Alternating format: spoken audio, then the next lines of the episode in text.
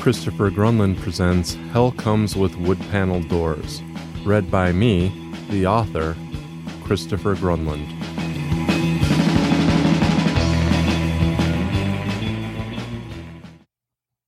Chapter 17 A Visit from Bubba.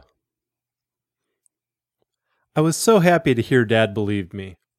When you're 13, it's easy to think nobody gives you any credit, but I realized on that trip that it wasn't so much that I was ignored as much as I'd reached a level of maturity that adults began expecting more from me.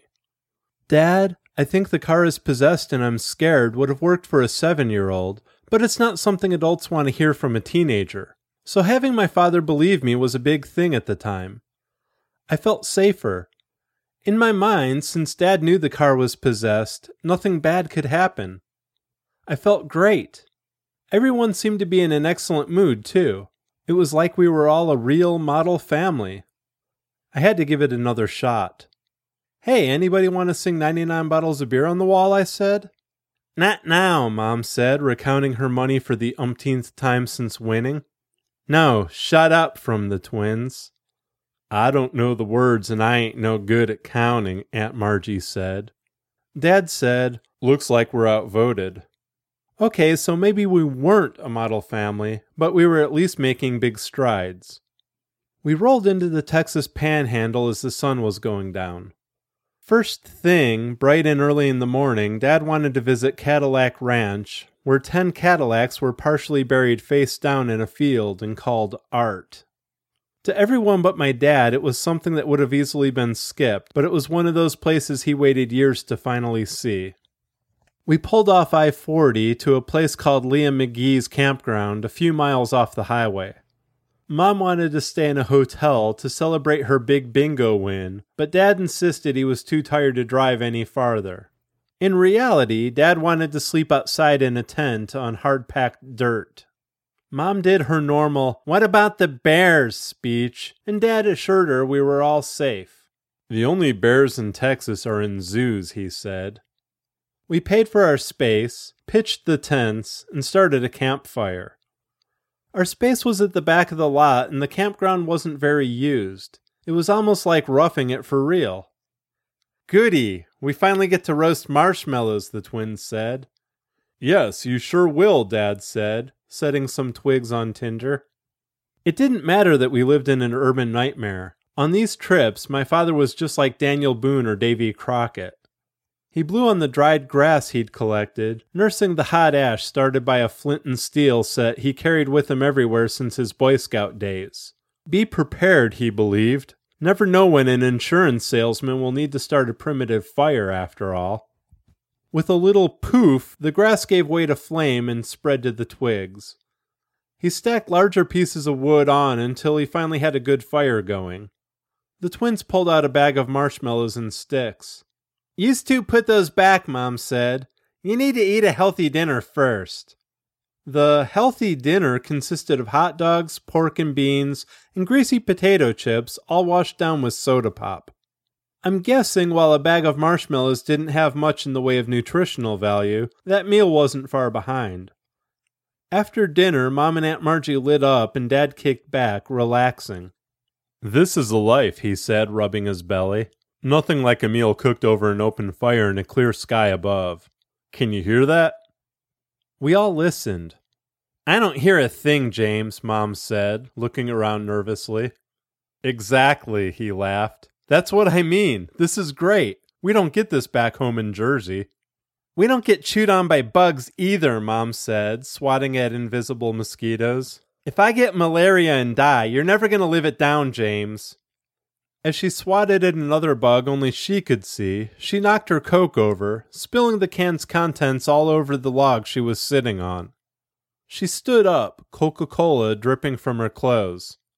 This wouldn't have happened if we stayed in a hotel. The twins looked at Mom, ignoring her dilemma. Can we roast marshmallows now? Sure, go ahead, she said as she grabbed napkins and wiped her bottom. Then she screamed.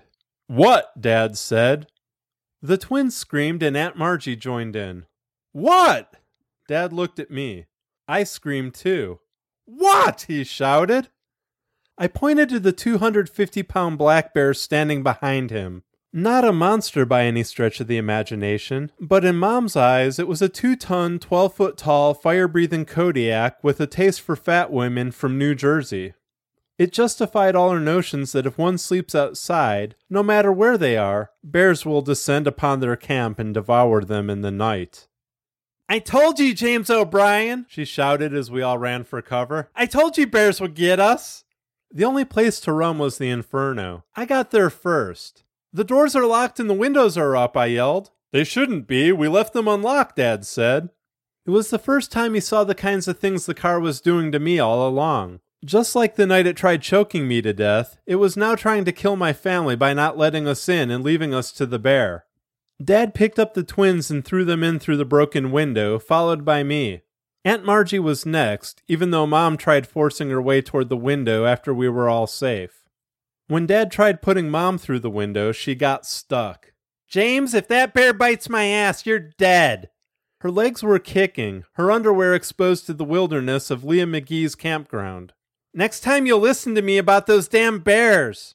The bear was still at the campfire, though, rifling through our food. It devoured the twins' marshmallows, filling its belly full of goopy, sugary goodness before moving on to hot dogs, potato chips, and desserts. When it was done devouring everything we had, it headed our way.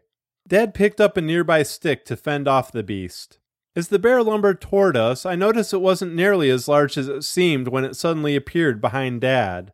Dad stomped his foot and thwacked the stick on the ground, trying to appear menacing. Yo, bear, get back, he shouted.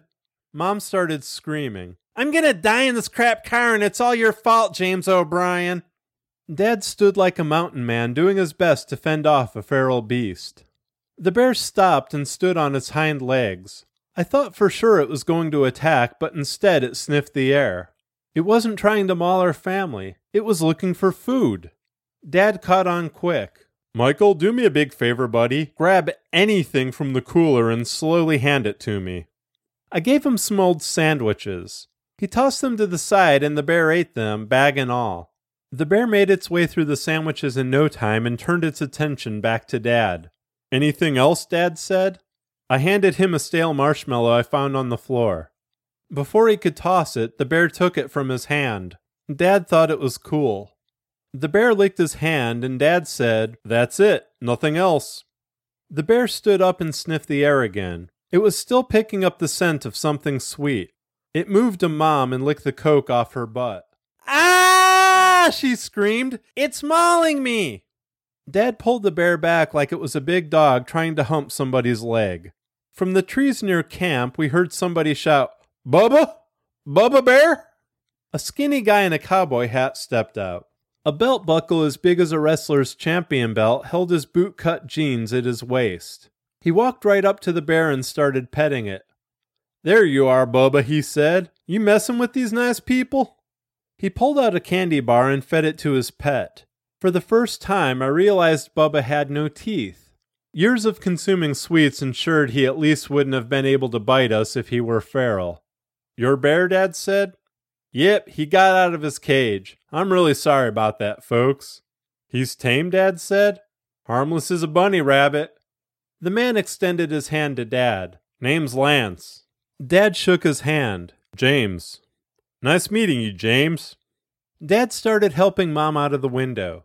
Lance, realizing his bear was the cause of the problem, gave a hand without even asking.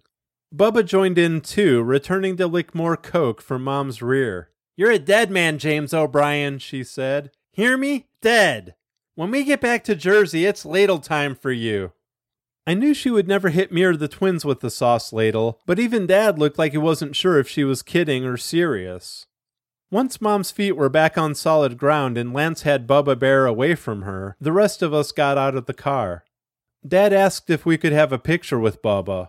Lance took a picture of us all, except Mom, standing with the stinky bear. Lance explained he bought Bubba several years before from a guy who owned a gas station. The gas station owner put Bubba in a cage near the pumps to attract customers. He had bought Bubba from a small circus that went under and couldn't afford to keep him. Dad took a couple more pictures of us with the bear before Lance said he had to get back home. I watched Lance walk off with Bubba. I couldn't help feeling sorry for the bear and all the other animals we'd seen along the way. In a cage or a wading pool on the side of the highway wasn't the way animals were supposed to be viewed. I thought about the hawk and the deer we saw at Aunt Margie's back in West Virginia. That was the way things were meant to be. I like to think Bubba escaped from Lance and wandered back to his birthplace in the hills, but the reality was he probably died with a belly full of sugar on a concrete slab surrounded by a chain link fence. Thank you so much for listening to Hell Comes with Wood Panel Doors. It really means a lot to me. Theme music is provided by Belgium's best surf band, Parado Ketchup. And if you want to know a little bit more about me and the other things I do, check out ChristopherGrunlund.com. Stay safe and take care.